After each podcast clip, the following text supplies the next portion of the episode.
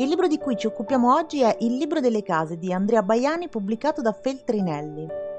L'autore ripercorre la sua vita dal punto di vista delle abitazioni in cui questa ha avuto luogo, saltando avanti e indietro nel tempo, tenendo come faro la propria esistenza e due punti X della storia dell'ultimo Novecento, l'omicidio Moro e il delitto Pasolini. Tutto viene ridotto a una funzione nel libro delle case di Baiani per le persone dei ruoli, madre, padre, io, così come i luoghi per l'autore diventano la casa del sottosuolo, la casa della tartaruga, ma procediamo con ordine iniziando dalla trama, riprendendola direttamente dalla velina, eh, un frammento soltanto perché è lunghissima. La storia di Io salta di casa in casa, su e giù nel tempo, ciascuna è la tessera di un puzzle che si compone tra l'ultimo quarto del millennio e il primo degli anni zero. È giovane amante di una donna sposata in una casa di provincia, infante che insegue una tartaruga in un appartamento di Roma mentre dalla tv si rovesciano le immagini di Aldo Moro sequestrato e del corpo di Pasolini rinvenuto all'idroscalo, è marito in una casa borghese di Torino, bohemienne in una mansarda di Parigi e adulto in carriera in un albergo londinese, ragazzo preso a pugni dal padre in una casa di vacanza e studente universitario buttato sopra un materasso, poi semplicemente un uomo che si tira dietro la porta di una casa vuota.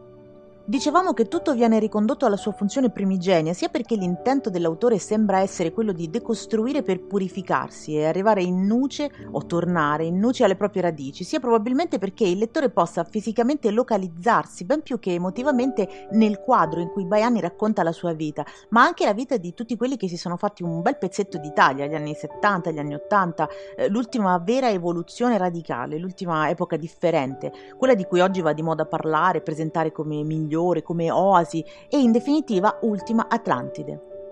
anche un modo di riproporre un centrismo che seppur sorpassato non può essere dimenticato per rileggere i nostri percorsi e rivedere la strada che ci ha portato fin qui. Era ben differente dall'iocentrismo moderno in cui quello che siamo viene definito da quello che pensiamo di noi stessi e che di noi stessi presentiamo. Fino a pochi anni fa infatti ricorderete che ciò che eravamo veniva definito da che cosa avevamo intorno molto spesso e da come noi percepivamo eh, questo contesto, piuttosto che definire noi stessi come viene oggi secondo quello che abbiamo dentro e secondo il modo in cui questo viene percepito dagli altri, no? cercando quindi un'attestazione dal pubblico, ma senza pubblico in un teatro vuoto è il teatro stesso invece a divenire spettacolo ed è quello che succede nel libro delle case. Ma leggiamo uno stralcio del libro.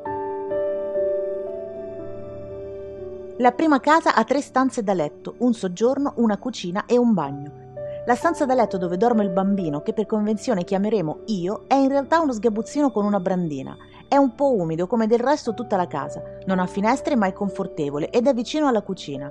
L'acciottolio delle stoviglie, il toc toc regolare del coltello sul tagliere, il getto d'acqua prolungato nel lavello sono probabilmente tra i primi ricordi di io, anche se non se ne ricorda così come non ricorda il tonfo ammorbidito dello sportello del frigorifero che si chiude, o la resistenza a strappo di quando viene aperto. È la piccola polifonia della cucina, percussioni di metalli con contrappunti di ceramica, getti idrici, ronzio del frigo, ventola della cappa sopra i fuochi.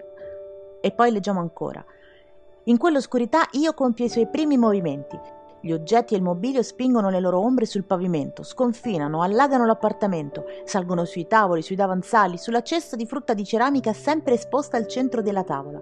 Io imparo a muoversi tra quelle ombre, a calpestarle, a esserne travolto. Gattonando per la casa a volte scompare dentro un'ombra o lascia fuori solo una mano oppure un piede che se ne stanno abbandonati nel chiarore. Io viene fatto a pezzi dall'oscurità, lascia pezzi di sé sopra il tappeto. Qualcuno ha mosso al libro delle case la critica di essere un libro fin troppo confortevole per un candidato al premio Strega, proposto, lo ricordiamo, da Concita De Gregorio. Ma se si presenta cautamente riflessivo, credo che sia perché l'autore ha preferito lasciare al lettore il compito di farsi tirare dentro i suoi stessi ricordi e sfido chi lo stia leggendo, chi l'abbia letto, a non immaginare se stesso, il proprio passato, la propria memoria sensoriale delle prime case da bambino, dei nonni, del primo animale domestico. Vale la pena ricordare che gli anni 70 e 80 sono stati gli ultimi in cui abbiamo abbiamo posseduto un'infanzia condivisa a livello nazionale, con un paradigma di eventi e canoni e tappe e cartoni animati e personaggi, ruoli e abitudini più o meno simili per tutti e che ci hanno definiti come nazione, come popolo, hanno reso la nostra formazione uniforme. Dopo quegli anni l'esperienza di formazione è andata frammentandosi e sbriciolandosi in centomila possibilità differenti in cui ognuno di noi è venuto su italiano a modo suo due adolescenti di 15 anni che oggi si parlassero per confrontare la propria infanzia, io dubito che troverebbero troppi fattori comuni. Eh, non c'è bisogno di essere dunque aggressivi se si parla di un terremoto secolare. La delicatezza di Baiani infatti sostiene un passaggio generazionale violentissimo e di un tempo che non esisterà mai più. Non è tra l'altro la sua prima incursione su questi piani di indagine, seppure non tutti nella narrativa basta dare un'occhiata alla sua produzione letteraria finora. Eh, nel libro delle case conta infine anche la plasmabilità, l'adattività di cui eravamo capaci una volta, di essere diversi via via che i luoghi intorno a noi si diversificavano, eh, dormitori lavorativi, stanze d'albergo, domicili familiari, alcove, che secondo me è un valore che va celebrato non nel senso di eh, perdere sostanza e prendere la capricciosa forma dei vari eventi, piuttosto l'accettare la propria instabilità, la propria indefinitezza negli anni che sono stati più indefiniti della nostra storia, quando eh, confusi dall'eccesso del prima e dall'insicurezza del domani abbiamo deciso chi volevamo essere e chissà che non ci siamo sbagliati. Il libro di cui abbiamo parlato oggi è Il libro delle case di Andrea Baiani pubblicato da Feltrinelli, candidato al premio Strega 2021. Grazie per essere stati con noi e al prossimo podcast.